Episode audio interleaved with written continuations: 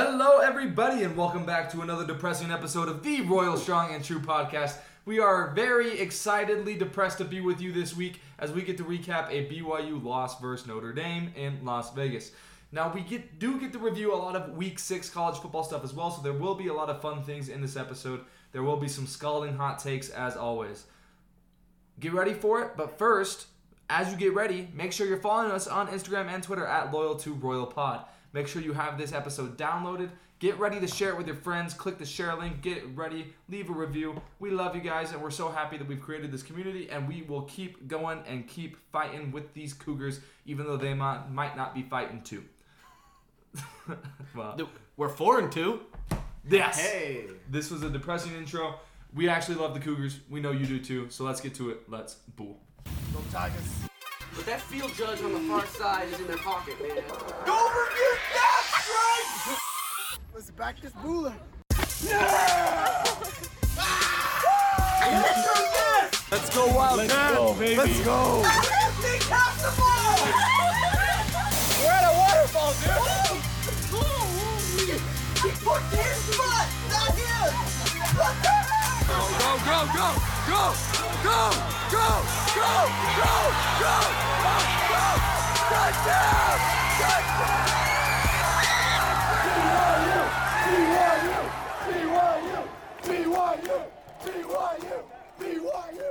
Alrighty, listeners, and welcome back to the best podcast. Eh, eh, eh, Amen. Yeah, The best podcast of the not so best team. That's true. Very true. Let's start things off um, with something you, that you're all familiar with, Mm, I I wonder what it could be. but this time Yes. it's the Holy Sabbath version Oh my. Oh, of housekeeping, which means no household cleaning items allowed. Oh. oh. We're still gonna keep the house spiritually and emotionally and mentally today. Okay. Okay. So what do we need? First off, we've got to get some things out of the way. You might call it housekeeping. Um, but it's proper football. Proper. Proper football in which Real Salt Lake won their do or die game against Portland, last year's Western Conference finalists, and they're now in the MLS playoffs. And Heck Let's yeah. go. They did just enough. They made it. They Kept made it it. interesting. Real Salt Lake, baby. Yep, they play Austin on Sunday. See how it goes. I guess I guess we shall see. Yep.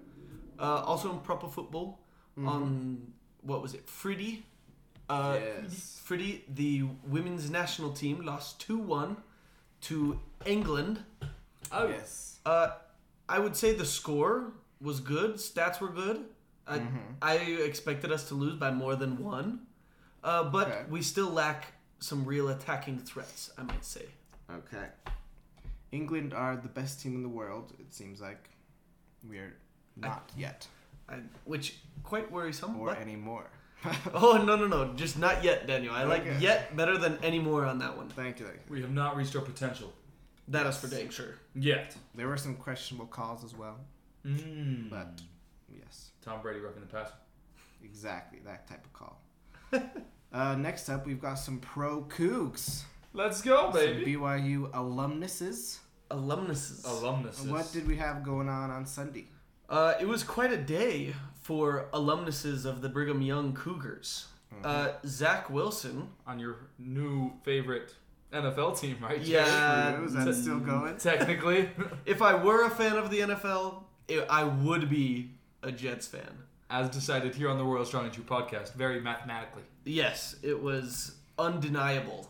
It was yes. Anyway, uh, Zach went 14-21 for 210 yards, one rushing touchdown, no tu- no passing TDs, no interceptions. I say that's a win for Zach. If you don't throw an interception, you score a touchdown, and you win. I think I think that's a dub. Yeah. You know what else is a dub? A 40 to 17 dub, which the Jets got over divisional rival Miami. So Big dub. not bad. The New York Jets, I kid you not, five games into the season, have a winning record. They are three and two. Two and zero with Mr. Mr. Zachary.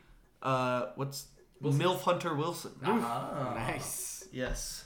Throwing bombs and banging moms. Hey. Okay, moving on. Taysom had a freaking a Taysom day. Yes, he he did. had himself a day. Uh, it was as if he was playing Texas once again. Oh, baby. He had 112 rushing yards, three rushing touchdowns, a touchdown pass, a fumble recovery on special teams, as well as 69 kick return yards. Nice. What can he not do? Swiss Army knife. He was literally all over the field. You know, like those like memes of like, you know, like where the quarterback throws the ball to himself and that's the entire team. That was literally Taysom Hill all day long, except he didn't throw the ball. He just looked at the Seattle defense and was like, "Hey, I'm about to run a quarterback draw," and they were like, mm, "No, you're not. You're probably going to throw the ball." There's no really. I'm going to run it. And Seattle, D, no, no, no, no. Yeah, we'll- we'll defend the pass. And then guess what Taysom did? He run a quarterback draw and he ran it right down their throats for a touchdown. So Yeah. Good for Taysom. This Good for good Taysom. week. Great for Taysom. Those are probably the highlights of the former Cougars, but a few other notes. Jamal Williams had the most carries again for the Lions, but he did not have any rushing touchdowns as his team did not score a single point. oof. That would do it. Oof. That's not it. That's not it. Uh, Fred Warner, you might remember good old Freddie, Mm. Pro Bowl linebacker, was the leading tackler for the Niners once again. Not really newsworthy. That's just to be expected. Yep. That is expected of Mr. Warner these days. Finally, Dax Milne for my favorite team, the Washington Commanders. How are they doing, by the way? Horrible. Mm. Probably the worst team in the league. but Dax Milne returned two kickoffs and five punts, and he seems to be pretty solidly their return man. I mean, good for him. He's finding his spot. Yeah, You know, hopefully once they get Carson Wentz out the door, he can start catching some passes. hopefully. I mean, the Commanders did beat the Jaguars, so That's true. It was a long time ago. The Jaguars. the Jaguars also did not score a touchdown versus the Texans. So yes. I'm not going to talk about my team anymore. Let's move on to something else. Let's stop talking about that fake football league and talk about real football, semi-real football. As we were going to talk about BYU football, as you know, next week, this Saturday, they are playing Arkansas. Mm.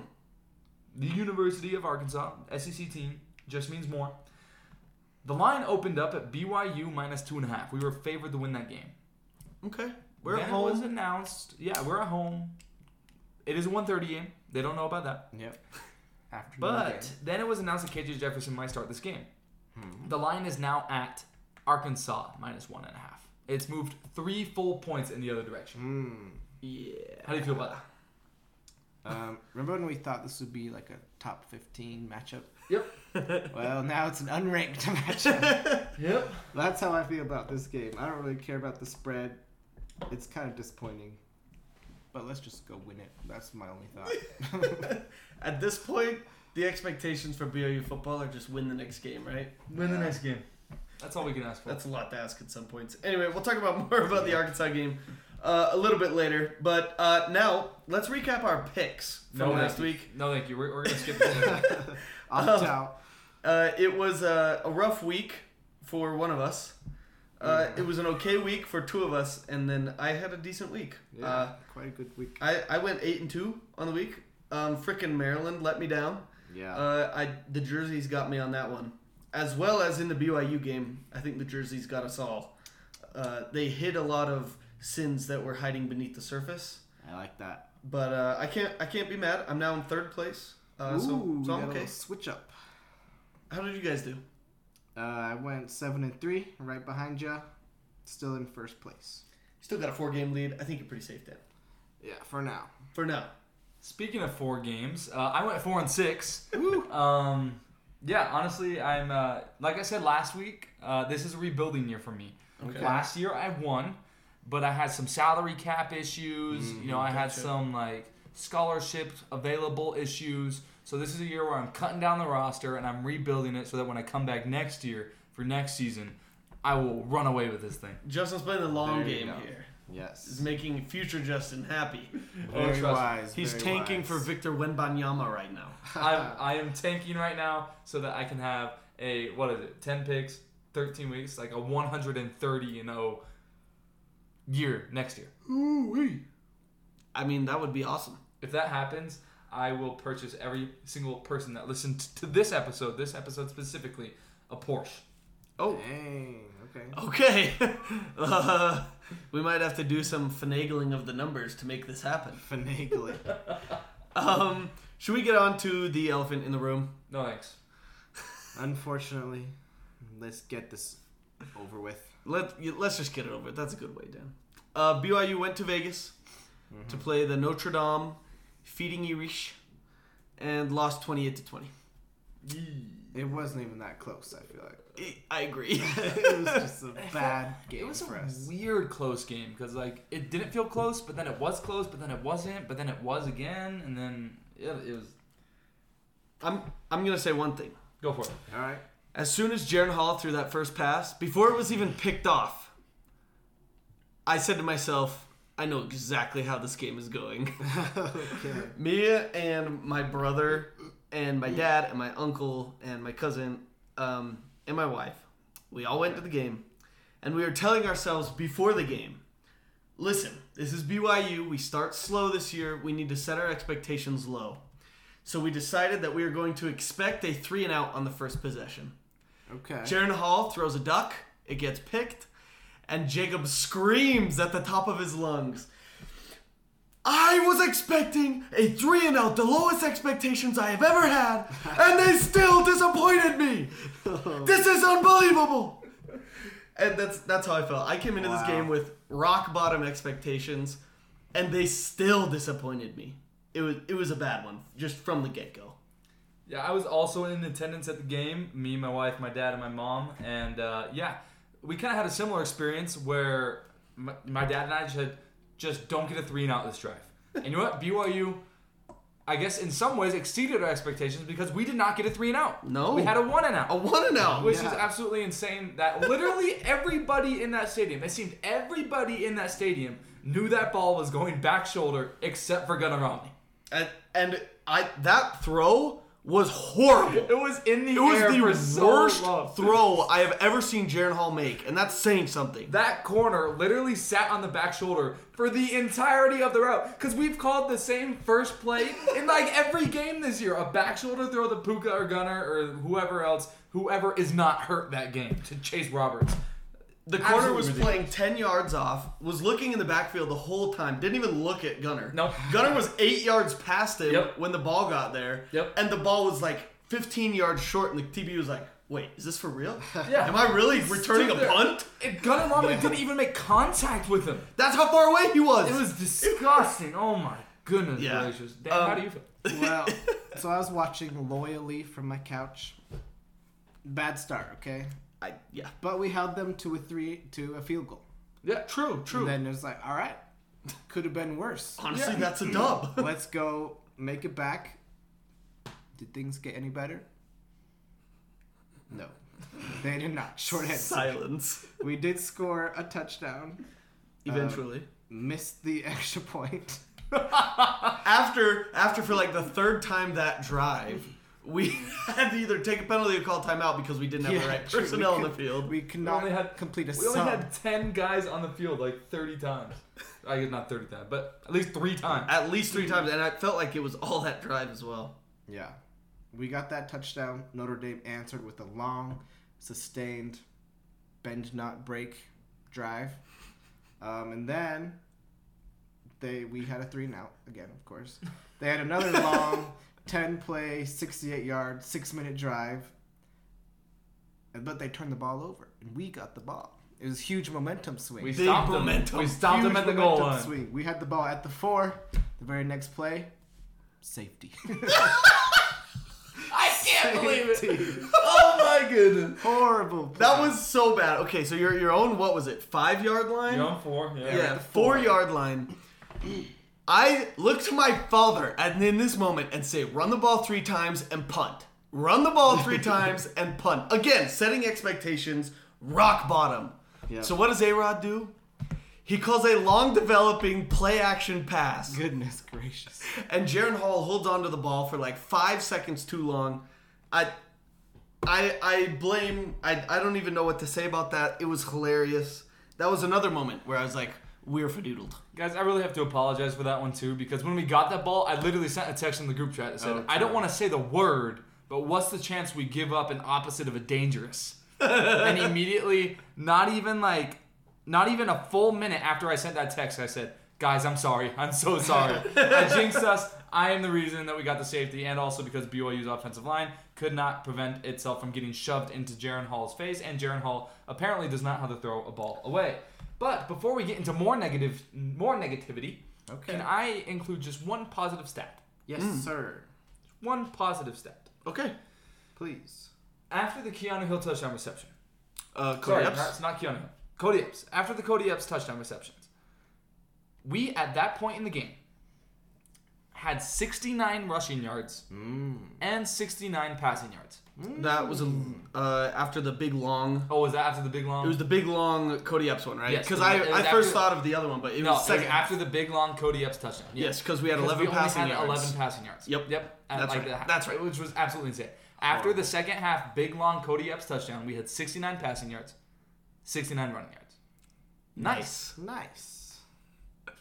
Now that's the only positive thing I'm gonna say. let's, let's talk about some other things. We talked about Jaren Hall's struggles early with that, you know, blatant, terrible interception. Almost threw a couple more because Yeah. there were miscommunications. It, seemed like that was the theme of the game: miscommunications. And The the off- undisciplinedness. Exactly. there we didn't go. have a ton of penalties, but we did have to waste two timeouts in the and not even halfway through the first quarter. No. because we only had ten people on the field. It was like our first drive. A Rod was doing the patented "Let's get the play call in" with five seconds left on the play clock, and then we're gonna call an audible on the on the field too. It was just an absolutely disorganized mess. And Kalani for like two, three weeks now has said these are things we have to clean up. We cannot. uh, We're we're halfway through the season. There's no way we should be making these mistakes now. Yet they keep doing it. Yeah. Yeah, Jaren Hall looked kind of rattled. I don't really know why, but he just was not himself in this game. Uh, maybe he was up late. His baby was crying or something. I Could be. know. Yeah, it could be anything with these mature, returned missionary, 26-year-olds. BYU player, 26 year olds. You know, Apparently, he had a shoulder and a knee. that's true. We did hear about his shoulder before the game. He took a shot of some kind. Hopefully not that kind of shot. Took a morphine shot to get himself through the game. Oh, I was Uh, thinking whiskey shots. Oh, drinking shot. Fireball. Yeah, Jaren Hall struggled the whole game, and it really showed. Yeah. Uh, he he went just for a little context here. Nine of seventeen for one twenty, two touchdowns and a pick. Nine of seventeen. I. That's the lowest completion rate in his entire career. His lowest completed game where he didn't get injured. Right.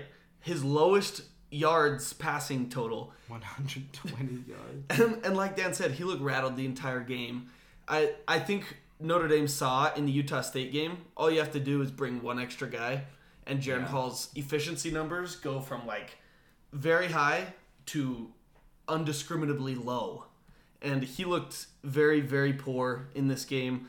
Um, what do we think about Jaren Hall at this point? Because the two times that he's been able to play on national television at a watchable window, um, he has absolutely pooped the bed. The Oregon game wasn't quite as bad as this one, Yeah. but this one was very bad. I, I, what are we thinking about Jaren Hall at this point in the season? I think it's a discussion we need to have Hmm. This was definitely his worst game of the season. of his career. I would say. Probably, yeah, the worst game of the last couple years.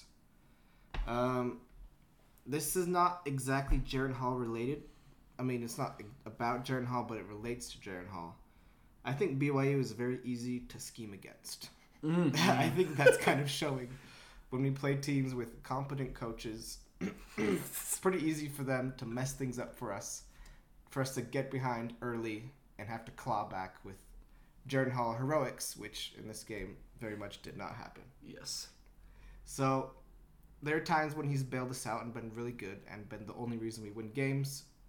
But this game was not one of those games, and it kind of showed who we really are, I feel like, which is a much worse team than I had been thinking. Harsh words from Dan, but Yeah, I mean the reality of the situation is Jaren Hall didn't play bad. He played bad according to his own standards and the sta- standards that we have for him. I, I, nine of seventeen for one twenty is kind of bad. I mean, it's it's kind of bad, but I mean that's still about 12 yards per completion, two touchdowns, one interception. Isn't awful given the fact that he's throwing with a hurt shoulder and a hurt knee, and he doesn't have that full rotation. And you saw that on that first deep ball. That ball did not have as much zip on it as it normally does. He did not have that full arm strength to get the ball there. he did have players in his face the entire game, and I'm not going to make any excuses for him because he did have some miscommunications with receivers. Who knows if that's him? It's the receiver. It's the people calling in the signals. Who knows what it is? But yeah, Jaren Hall. I still think he's a great quarterback, and I think you texted this in the group chat, Jared. So I'll let you explain it and take real credit for it. What that my P stream was stronger than Jaren Hall's No, throwing arm? but that Jaren Hall that was a good one. is the NCAA version of Kirk Cousins. Um, I just said that more as a joke because anytime he's in primetime television, he lays an egg. Yeah. Uh, but to be honest, that's all I know about Kirk Cousins, so I can't make any further comparisons. Fair enough. Fair enough. Fair. Fair enough. Um, my my thing on Jaren Hall, I don't know. I, and and I'm being honest in this one. I would love for him to be great and succeed and go to the NFL this year. Is it in his best interest to go to the NFL this year? Because this year's quarterback class is going to be very very deep, and given Jaren Hall's performances on big stages, I don't know if they've been enough to put him into the top tier, top round or two of quarterbacks. Now he's a great quarterback. I think he has the the tools, but on those big stages where people are pressuring him, he's shown a lot of uh, deficiencies in places that NFL scouts are are really looking. How well do you perform under pressure? How well do you perform on a on a big stage? That being said, I don't know if it would do him a lot of good to come back another year given his injury history. Mm. But on that note as well, our NFL teams already turned off because of his injury history because he can't even play four games without getting injured in some way. I don't know. I think it's a conversation that maybe doesn't need to be fully addressed right now, but at least needs to be had. I do have a take on this actually. Um, Jaren Hall, us as couch scouts, we keep saying these things about him, yet he still ends up on these high draft boards. So apparently, some uh, you know people out there really like his in, eh, really like the way he throws the ball, really like his intangibles too as a leader. He's shown himself to be He's a great, great leader. He is a leader. He is 24 years old. So staying another year, that means he's not going to the NFL draft until he's 25 or 26. I don't think that flies. I think he's got to go this year. Another thing I will say is, Jaren, go now. Go in the fourth, fifth round of the draft where you're going to get drafted by a team that actually wins football games. Yeah. Why would you want to? Like, I get it. Sure, you get a pay raise going number one. Like, you get all the money, whatever. Go to a team that wins. Why not? Why not? At this point, I think it may be out of his hands. um, I I just I hope he explodes in the Arkansas game because he needs this. He has not shown this year his full potential. Uh, I think that there's a lot left on the table for Jaren Hall, um, especially on big stages against real teams that aren't named Wyoming or Utah State. There are Um, still six games left in the season. Right, and I, I think the Arkansas game is his last true stage, big stage. You get two chances. You get Arkansas and then at Stanford, which Uh, I think people will be have, people will have eyes on. I, I would hope so. Um, something else about the passing game: Cody Epps has emerged as the wide receiver one. In the uh, Notre Dame game, we had both Gunner Romney and Puka Nacua back, uh, even to start the game the first time all season. And Epps was the leading target man and the leading completion man. He had four completions of- on six targets, whereas the next highest person had one reception. Yep. Yep. So, um, on the season, he now leads also in targets and receptions. So, what do you guys think about Cody Epps? I love Cody Epps, man. He's a baller. Played with uh, played with Bryce Young at Mater Dei High School in Santa Ana, California. Was his number one target there? Cody Epps is an absolute beast. He's got some speed and he knows how to run that football. And that long touchdown pass, there was no way he was getting into the end zone, but he made a beautiful cut. Yeah. He makes those beautiful cuts, getting yards after catch every single game. Cody Epps, I love him. He's a great receiver. My favorite thing about Cody Epps, he's a freshman. Ah, That's your yeah. freshman. We'll have him for a while. I love that. Good, good insight, Daniel. Yes. At least, at least another year. Um, let's move on to the defense a little bit. Uh, our linebackers, um, and just our defense as a whole. I, you know what? I have a couple things. One, Max Tooley cannot play zone coverage. There were Yes. multiple times where Our he zone was awful. He he looked like a chicken with his head cut off. Our zone He was got awful. Um, he still is a hard hitter and a decent tackler, He's a great Yeah. middle linebacker. but in Yeah. zone coverage, Great against the run. he's not as his forte. Yes, great against the run, but not in zone coverage. Um, also, if you ask my little brother his favorite thing about our defense, and I say that sarcastically because it's not his favorite. If you give any quarterback in the entire world Yep, that's the point I was going 15 seconds to throw the ball. Yep. It doesn't matter how many people you have in coverage, you're going to find somebody. And that was literally their entire strategy with their tight end. He had maybe two or three catches that were great catches and great throws. But of his 11 receptions, 11 eight of receptions. eight or nine of them and a hundreds yards worth are just the quarterback sitting back there for eight seconds and then finding the tight end somewhere. Yep. I just Yeah. Any competent quarterback will be able to complete that many passes against our zone. right. I Because It doesn't work.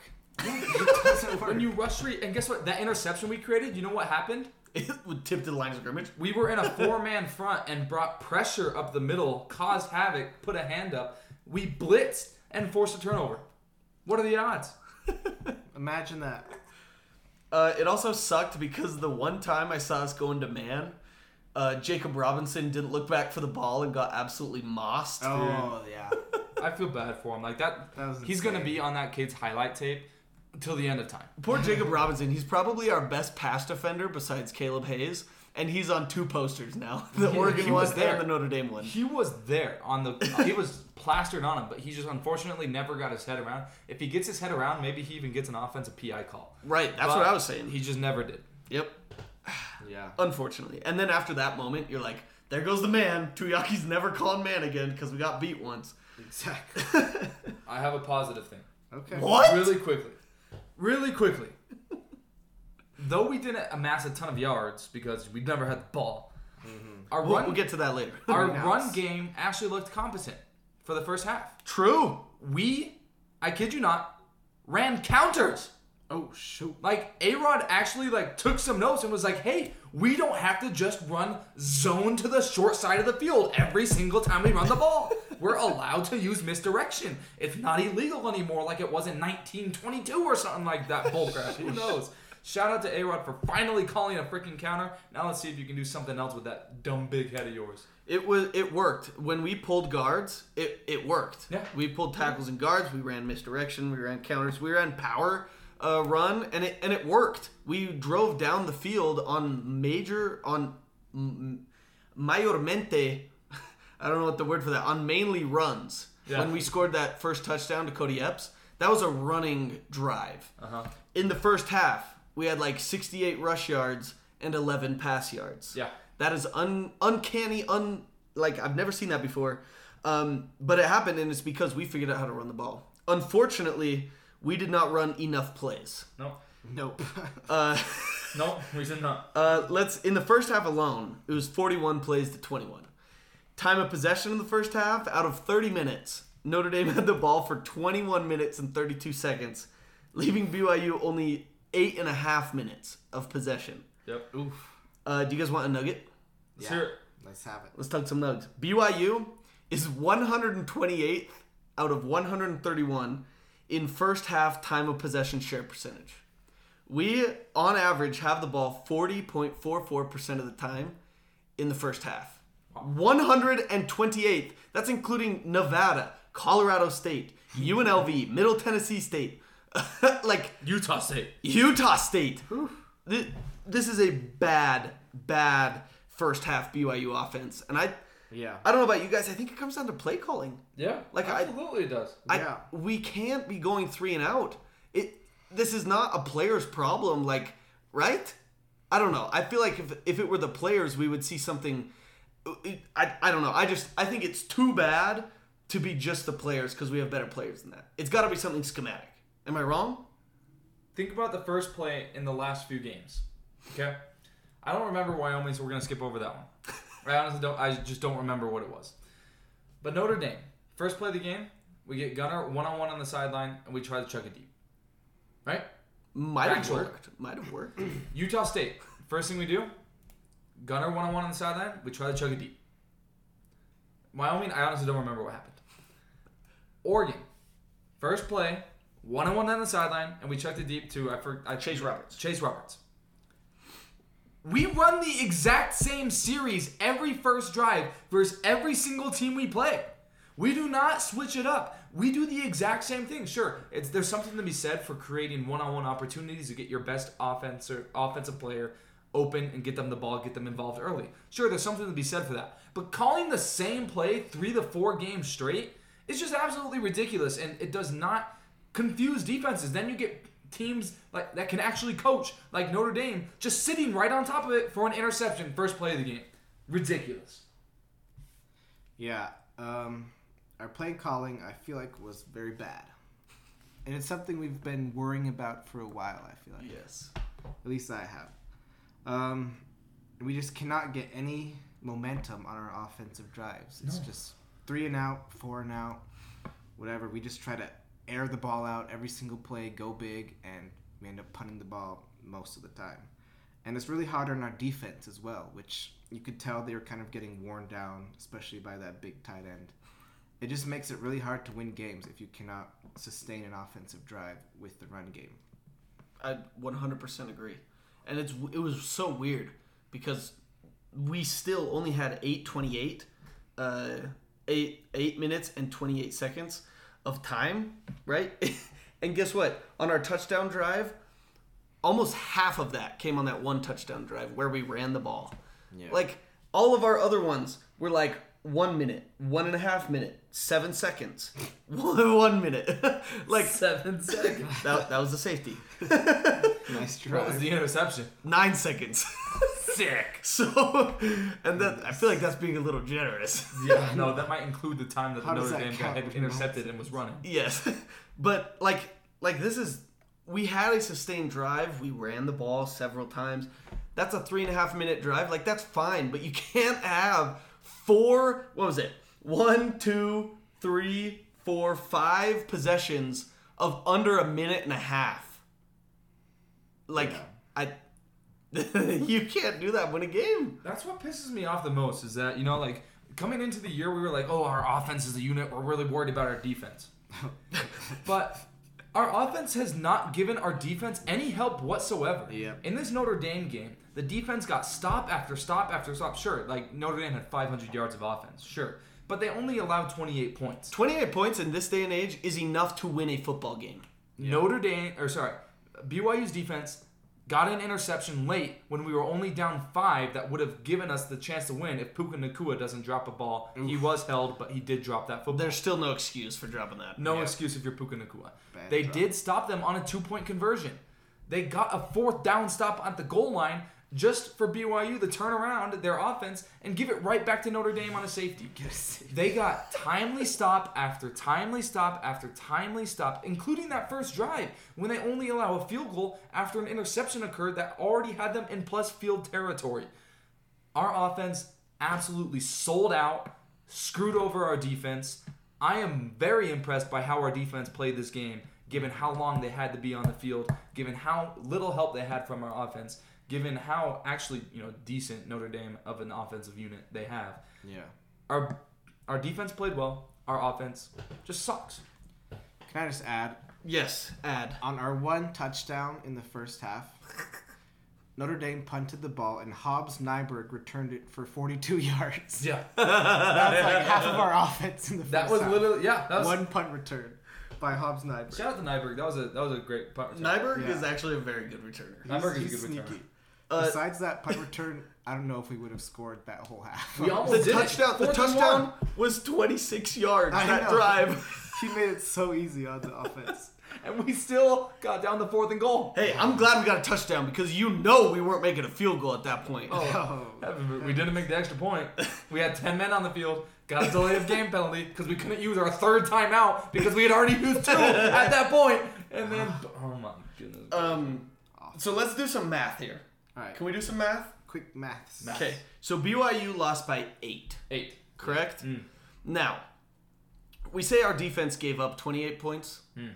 Let's let's let's readjust. Let's adjust because I love doing this. Okay. It's like completely pointless stat adjustment. Let's do it. Adjustments. Yep. Okay. BYU throws a pick on the very first drive. gives Notre Dame the ball on the 36 yard line. Okay. Already in field goal range. They Yep. kick field goal. That's three points. Uh huh. So let's let's take those three points away. Yeah, not Okay. the defense's fault. No, not exactly, Dan. So that's 25 20, five points, right? We go down the field, we miss an extra point. That's one point. So mm-hmm. now we're only losing by four. We give up a safety. That's two points. Mm-hmm. Okay. Notre Dame on the ensuing possession scores seven points off of the punt that we we punt to them, and they drove 79 yards for a touchdown. A nine point touchdown, essentially given up by our offensive play calling, a long developing play action pass from our own four yard line. Yep. Rough. So now we're winning by three. Okay. If you take a three point lead, oh, and that's all in the first half, by the way. Yes. If you take a three point lead into halftime, and that's assuming we just punt on our safety possession. If you take a three point lead into halftime, I think this is a very different ball game because now BYU doesn't have to play from behind, and we know that is like the worst thing to ever happen to a BYU football team right now is to have to play from behind. I don't know. I the first half, the defense did a very good job with what they were given. Yeah. I think the defense played terribly overall. At least the scheme was terrible. Yeah. Right? It, Our, it our was very frustrating. yes, it was extremely frustrating. Could have frustrating. been a lot easier for them. Yes. Honestly, this is probably how Tuiaki counts from 80 to 90. 80, 81, 82, 83, 84, 85, 86, 88, 89, 90. Skipped over 87. Skipped over 87 the whole dang first half. Woo! Nice one. It, uh, they, okay, like uh, we've been talking about this for a long time, but I just want to get one more thing in before we kind of go to like the bigger picture. Um, scouting. Does BYU scout on offense or defense? Do we scout at all? That's a great question. I, I don't know. I'm, I don't this know. is a They- legitimate it question. doesn't matter whether we scout or not because you know what the coaches are going to say. They threw some things at us that we weren't expecting. Uh, their touchdown drive, pass to Michael Mayer, run, run for like in, in like inconsequential yardage. Pass to Michael Mayer for a first down. Uh, run, run. Pass to Michael Mayer for a first down. Run, run. Pass to Michael Mayer for a first down. Goodness. Run. Pass to Michael Mayer for a touchdown. I don't understand. He's an All-American. He's a top guy. ten draft pick. Every third down, they just go to Michael Mayer, automatic first down. That is the oh, that's It's like when you're playing against him like football. It's just like run, run, cheat pass play, run, run, cheat pass. But like it was unbelievable, and it didn't stop too. Like the entire game, he had 11 receptions for 118 yards, two touchdowns. And we let the. He now has the record for most receptions by a tight end in Notre Dame history. True. At, at, and when they announced that, I was like, okay, thank you, Tuiaki. You're way too nice, but at least you were just letting him get the record, and now we're done. Nope. Nope. um, do you guys have any more thoughts on the game specifically before we move to a little bit of season overview now after this game? No. Mm, Nothing about the game specifically. I do have a season overview question for you though, guys. Uh, let's let's just jump right into it. At this point, six games into the year, would you have burned me at the stake if at the beginning of the season I told you that six games in, our total defense would be ranked higher than our total offense? I would have slapped you. Yeah. Because that's exactly what's happened. Six games into the season, our total offense is 59, literally bottom half, and our total defense is 58. One place higher, also bottom half. Nice. So so we're 59 and 58. So we are effectively middle of the pack. That is Bottom middle of the pack, yeah. in all of FBS. in all of FBS 59 58. Yep. There's, that's so we're like the Purdue's. Not even that. Not even that, Purdue's no. way, but we're like what, Iowa State. yeah. We're like, We're like Iowa State. I don't know. Like, Who do we? who- UNC maybe. Maybe I, they have a better UNC? offense than They're we probably do. better than us. we're like what Syracuse would be in years past. Okay. Okay. But It's Syracuse just like a, is good. a bottom tier P5 team, but an upper level G5 team. yeah. Honestly, I think we're kind of right where the media. We're West Virginia. Okay. That's it. All right. Okay. That's fair. I think we are what the media has been portraying us for the last five years, ten years. A, an upper level G5 team and a lower level P5 team. We have screamed and kicked and fought and said it's not true. This year it is absolutely true. Yep. For the first time in years, BYU has won every game. I, season's not over. But we have won every game we're favored in, and we've lost the games we are not favored in. That is not BYU esque. We do not follow the rules. We lose the teams we're supposed to beat, and we beat teams we're supposed to lose to. But this year, it's the opposite. Ridiculous. So, halfway through the season, what are your guys' adjusted expectations for the rest of the season? You know, record wise, what's your your outlook of this team? How would you define it? How would you judge it? What do you guys think about this team halfway through? Justin is putting on the blue goggles, I believe. All right, I am right. putting on the blue goggles just for a second, just because at the beginning of the season I said that we would go. I think I changed it to 11 and one, but my initial thought was 10 and two with a loss to either Notre Dame and Arkansas or Oregon. Okay. I said that we were going to lose two of those three games. Yeah. That is still on the table. We have Arkansas, Liberty, ECU, Boise State, Utah Tech, and Stanford left. We could theoretically run the table. But with the way that our offense is playing right now, honestly, I do not think that is possible. I think we probably have a couple losses left on the schedule. I think at best this is a nine and three team. Pro- Floor probably around eight and four. Okay. Yeah, I'm I'm thinking nine and three probably. Yeah, I'm optimistic. I like We've it. gotten probably the worst part of our schedule out of the way, although Notre Dame was not nearly as bad as we expected it to be before the season. They are looking better, but they're still not, you know, a top ten team by any means, Not even top 25 Not- currently. and we still lost to them. Um, but yeah, I think we'll probably take one more L. To Just- Arkansas or just some? Mm, just I don't even know if it'll be Arkansas. I think we can beat Arkansas, but I don't think we can go six and zero in any stretch of six games. So, yeah, I've got nine and three. I think overall, it's a it's definitely a disappointing season, right? Because it seems like things were lining up for, you know, we got off to that great start. Um, especially that Baylor win was huge. And then Oregon, we were like, all right, we just beat Baylor. We could beat Oregon. We could not beat Oregon. That's not true. Not at all. and then we kind of struggled ever since then. And it finally ended with a Notre Dame loss and a sour taste in all of our mouths that has kind of been building up for the last few weeks, I feel like. Now the season's not over. It's only halfway over.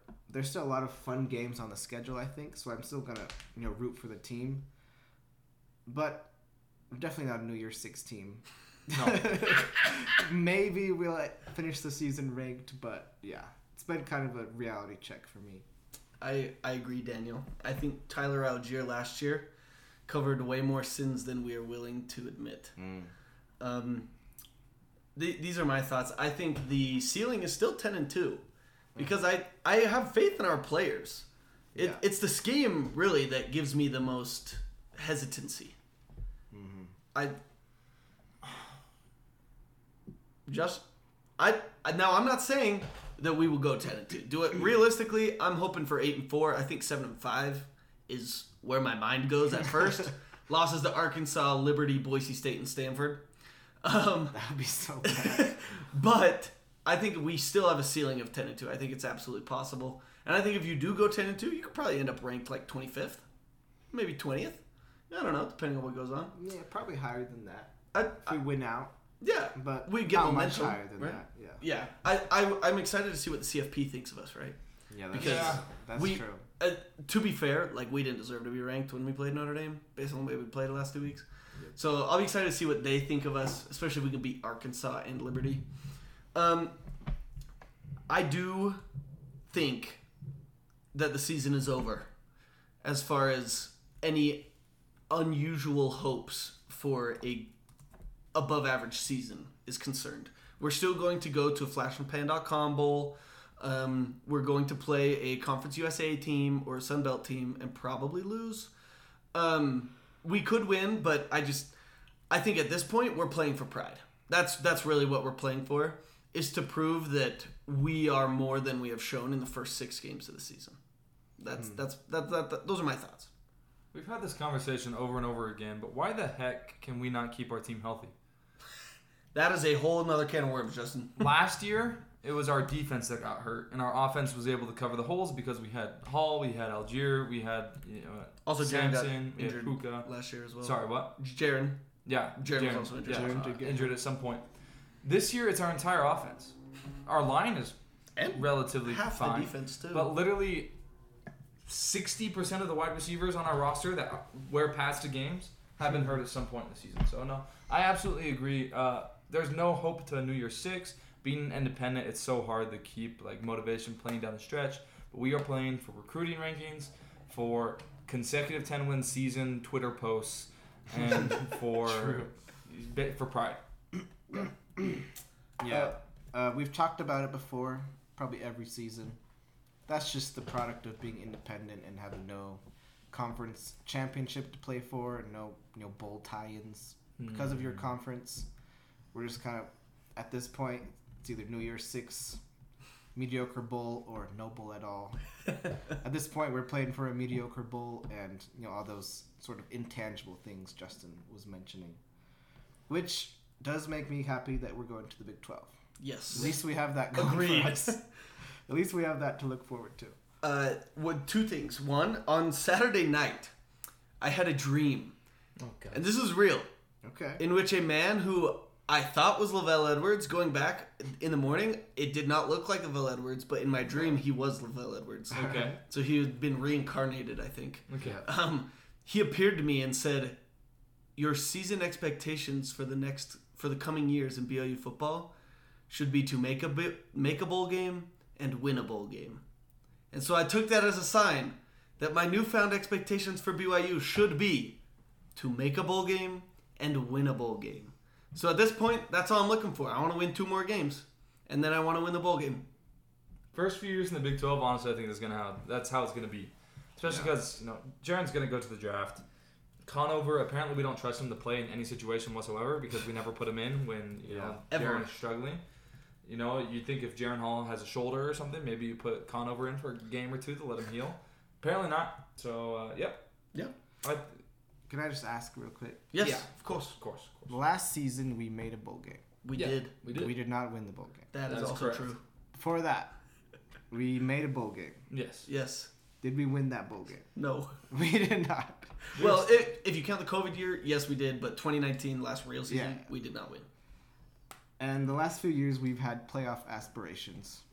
We end up crashing, making a mediocre bowl, and not even winning it. Yep. I think we should be learning our lesson from the last several years.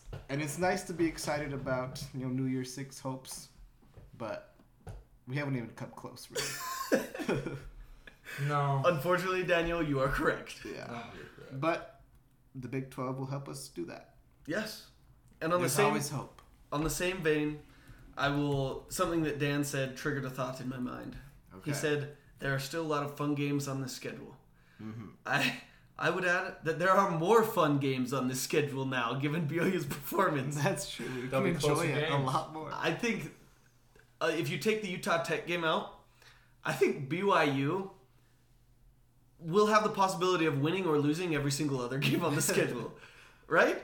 Arkansas at home, at Liberty, East Carolina Friday night, at Boise, and at Stanford. I think we could win or lose each of those. Do I think we'll win all or lose all? No. I think we'll probably win at least three of them. There's no clear blowouts besides Utah Tech. Exactly, exactly. So I'm very excited for these last couple of games. We just need to look at them in the in the lens of win good, loss bad. That that's all, right? I say let's move on to, from this topic before I throw myself out of your window, Jared. Yeah, can I just close by saying it's kind of nice to be at this point because we don't have to worry about a loss, you know, ruining our season. Yeah. It's already happened. We can just enjoy the rest now of we can season. just have fun each week, enjoy the games, and be entertained. Yeah. I, I think you're right, Dan. I think That's it's good very point. it's very freeing, right? Yeah, Yeah. it It is. feels like a burden is off of our shoulders. exactly. We don't have to worry about the CFP committee get, just being biased against BYU. We're, we're free. We're free. Dan, your philosophy. We've, we've We're free. Oh, the mighty have fallen. take me, take me to the barn up north. Okay, um, let's move on to our college football week six recap. It's about time, I would say. It's Yeah. about time. It's about time. And uh, the first thing we always do when we talk about college football, what is it? Boom. Boom. Boom. Boom. Wow! Wow! Whip, whip, boo!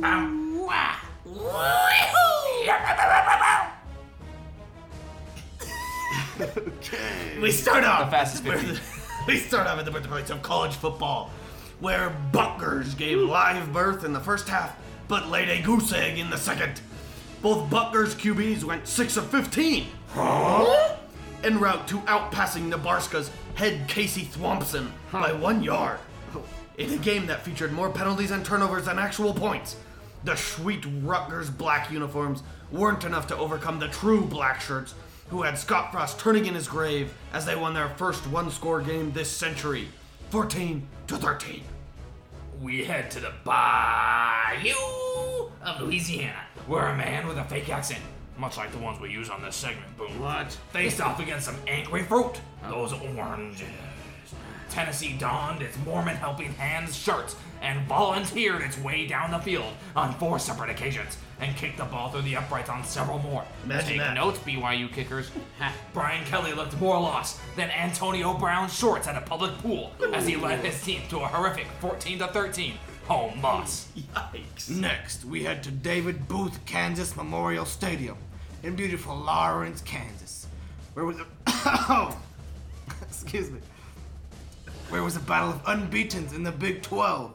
The Horned Frogs and our Texas Christians got off to a hot start on the log flume, but then both teams got caught in a whirlpool, causing punt after turnover on downs after punt in an endless cycle. In the third quarter, things heated up like a South Campus jacuzzi after dark, as each team scored 21 points. However, when the time came for Kansas to make their move, TCU firmly rejected them, sending them home with the 38 to 31 loss. That was a good one, Boom. Remember the Alamo Dome. In a rematch of yesteryear's Conference United States of America championship game, the Red Blues of directional Kentucky took on the Roadrunners. Mater's friend Frank That's Frank.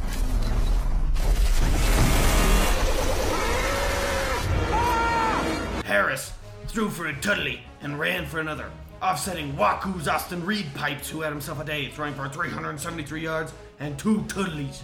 In the end, the Beep Beeps pulled out another thrilling win, 31 to 28. Yeah.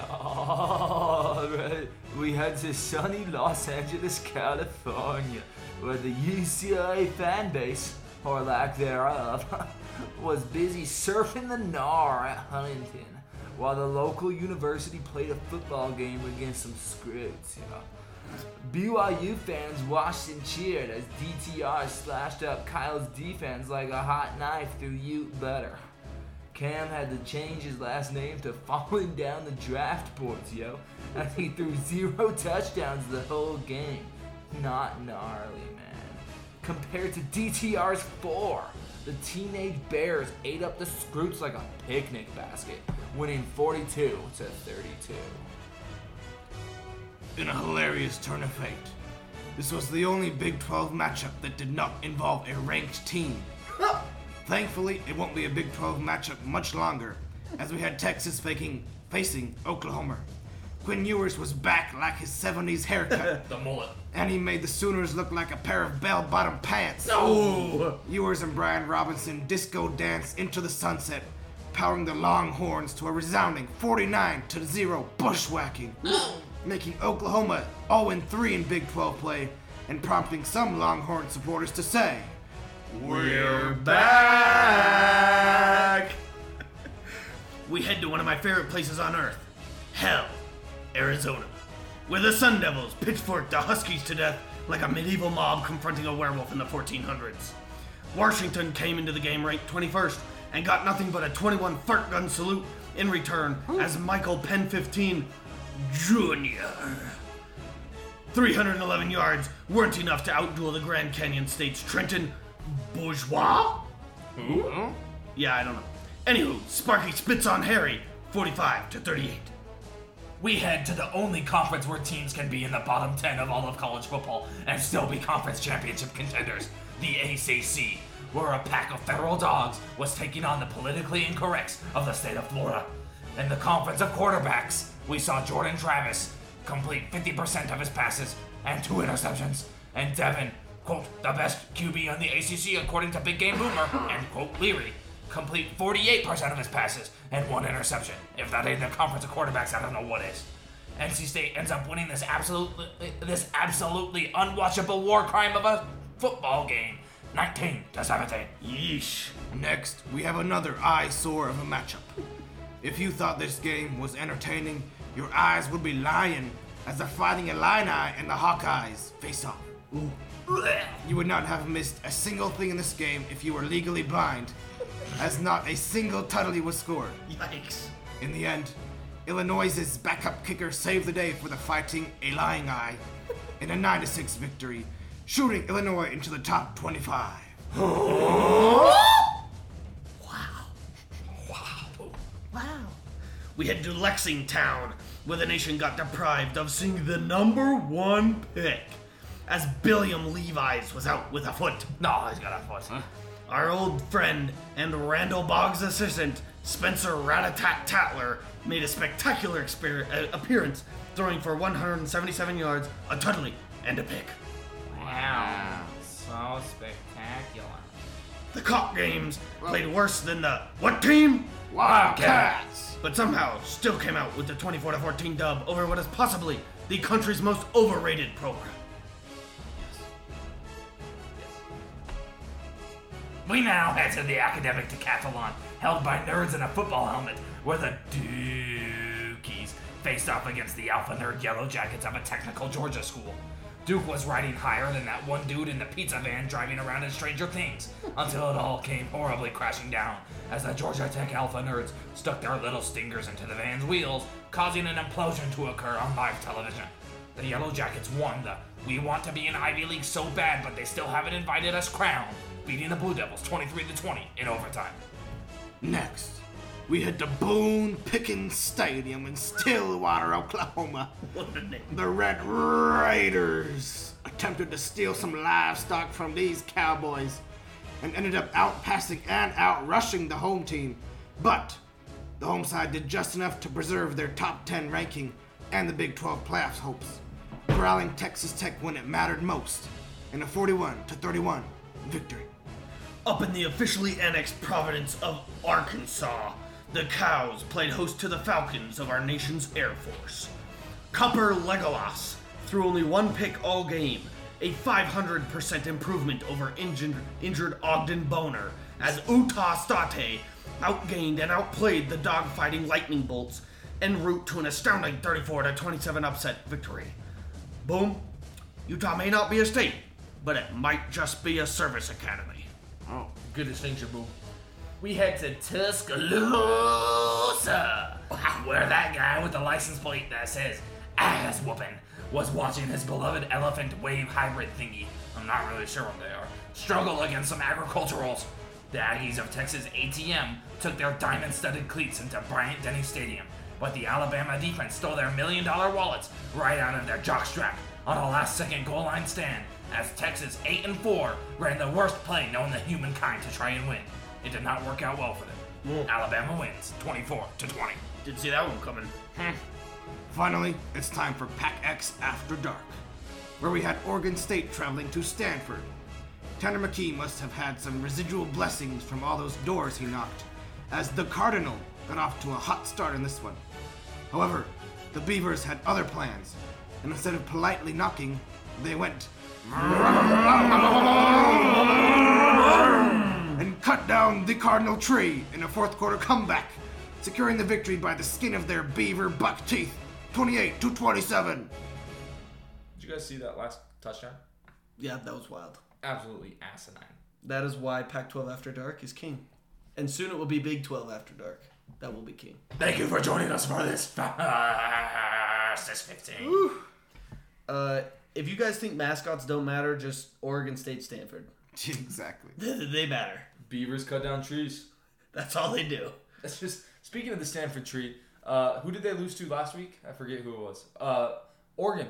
Yes. Oregon knocked over the little like tree stand that they had, and you know the duck kicked it over, and the Stanford Tree official Twitter account tweeted that video and said, "Jokes on you, I'm into that." Oh my gosh. So What is shout out to the about? Stanford Tree. Very um Very progressive. savage. What is Very, going yeah, on? Very, very progressive in his views. Um, Oh, sorry, I apologize, Stanford, for gendering your tree. yes. yes. Um, all right, let's move on to our college football roundup. Uh, last week we had a bunch of questions. Uh, it is time to answer those questions. We shall now open up the panel. First question Is Kansas for real? What did we learn? Mm, probably not. Probably not. Okay. I mean, Okay. They're better than they have been, but they're not. They're not great. I guess it, de- it depends what you define as for real, right? Yes, exactly. Are will they make a bowl? Yes. I think so. What I, are they, five and believe one? they can make a bowl. They can win another game. No, for sure. They're probably an eight and fourteen. Yeah. Okay. That's my guess. That'd I think- be, that'd be great for Kansas. That would be spectacular. That's a step in the right direction at the very least. yeah. It's a leap in the right direction. Uh, I would say that they are for real, but my for real is very different than than uh, your guys's might be. My for real is: Are they going bowling? Uh, have I, can they compete? Are they competitive in Big Twelve games? And we saw that on Saturday. They they they are officially competitive. yes. They are officially competitive. very much so. Uh, the worst team in the Big Ten. Who is it? Uh, Rutgers. Unfortunately. Uh, some things uh, never never change. Yep. Taylor's oldest time. Uh, Birthplace of college football and the death place of college football. That's the truth. Rutgers. Uh, will Alabama be vulnerable without Bryce Young? It seems so. Their defense is still elite, but anybody that can competently score points, Tennessee, Tennessee? at Tennessee Looking at you. might put Alabama on skates. So do we have to worry about? Or let's see. Does Mark Stroud have to worry Yes. about Alabama this week? Mark, you do have to worry about Alabama this week. I think that might be a question. Uh, That's an That- emphatic yes. that that might be a question we have next episode. Yeah, stay tuned. Uh, how much do we need to worry about Arkansas? Obviously, they lost Jury's to out. Mississippi State. They got blown out, but KJ Jefferson didn't play. Jury's out. KJ Jefferson Yeah. is coming back this week, according to Vegas and the way the line has moved. So uh, we we don't know.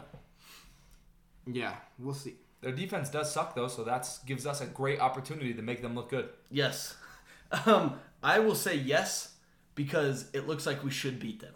Hmm. So that is why I am worried. That's a big worry. Who's the friskiest Big Ten sleeper, Purdue or Maryland?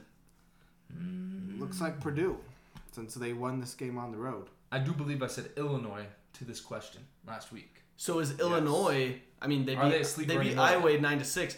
Are they the friskiest Big Ten team? I think they might be. They will win the Big Ten West. I could see it. Are we due for a Purdue Illinois finish? Illinois will win the Big Ten West. Okay, dude, that's exciting. Purdue and Illinois. I don't think either of them have been to the, the Big Ten championship game in like since its conception. I feel like Purdue has, have they not?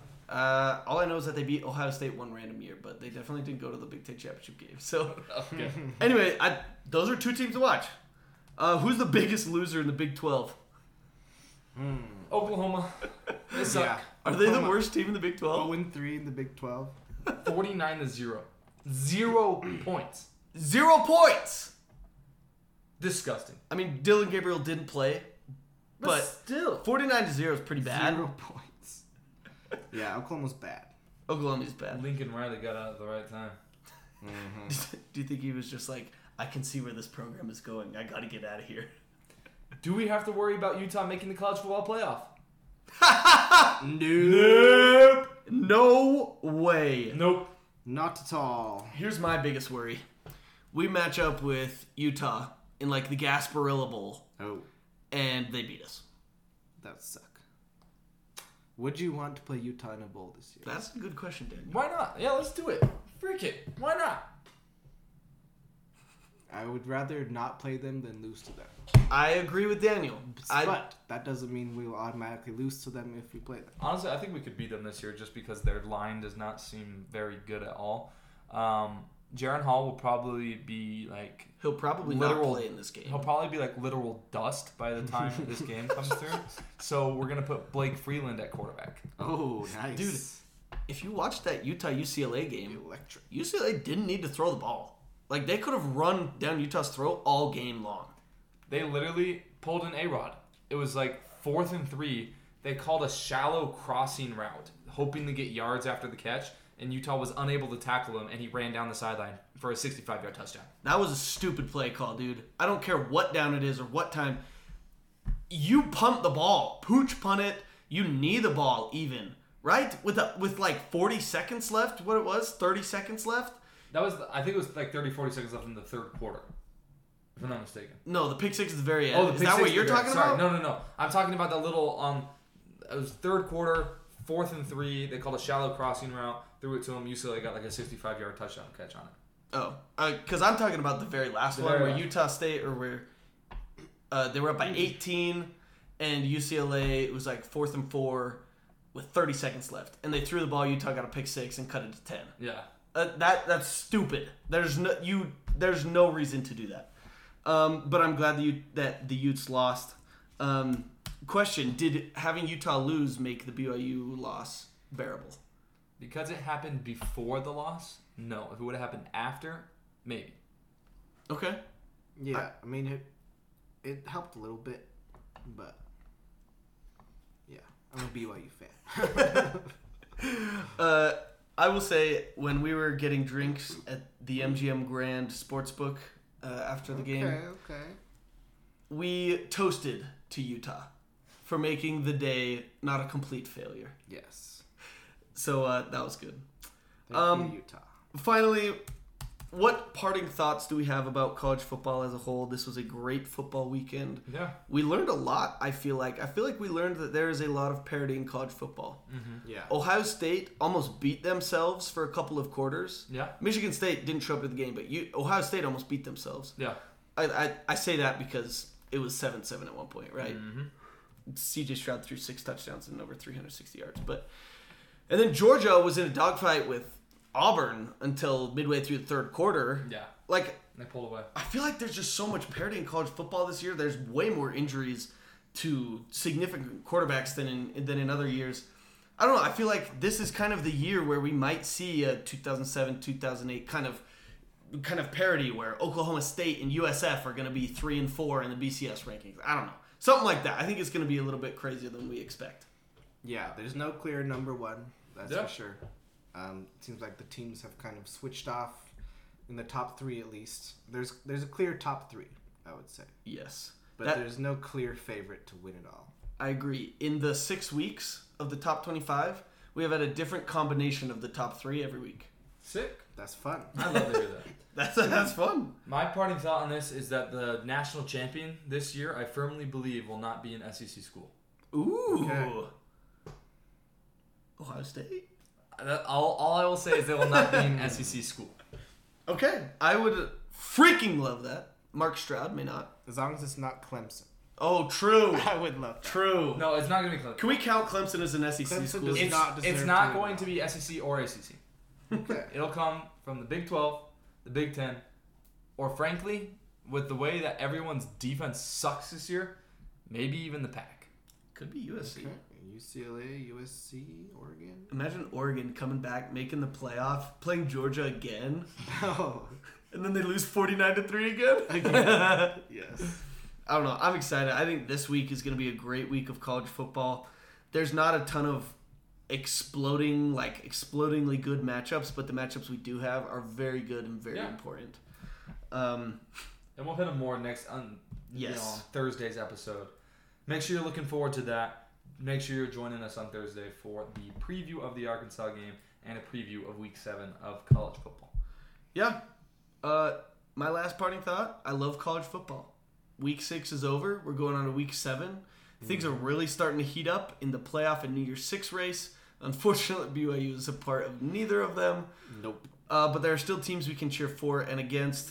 I just I love college football. Every Saturday I get up in the morning, watch game day, and then I watch the 10 a.m. games, watch the 1:30 games, go to the BYU game, watch the night games. Like it's it's the greatest. I love college football Yeah. too. and plus fall is great. I mean the weather's good, mountains are beautiful. Ooh. Enjoy your lives. Enjoy your lives. Enjoy this beautiful fall. I love that, Daniel. And that should that's gonna be the title of the episode. Enjoy your lives. Enjoy your lives. you Uh, want to watch BYU football. You just kidding. you- You, you better watch every single game. I don't care if we're 0 12. Watch it. It's called being a fan, by the way. Yeah. Don't be bandwagon fair weather bullcrap fans. Uh, we love you. We love you all. Yeah. Um, yeah. I don't know what else to say. Just join, us, join us on Thursday. I don't know. yeah. Thank you. Thank you, everybody, for joining us for this episode of the Royal Strong and True podcast. If you enjoyed it, please leave a five star on Apple Podcasts or Spotify, whatever platform you are listening to this on. Make sure you download the episode, share it with your friends. Make sure you're following us on Instagram and Twitter at Loyal to Royal Pod as well, where you will find a lot of fun and interactive content. Without further ado, goodbye, everyone. We love you. We'll see you on Thursday. Thank you. Goodbye now. I guess Friday. Friday. Bye. Yeah, we said Thursday a lot, but it's actually. we'll record on Thursday. See ya.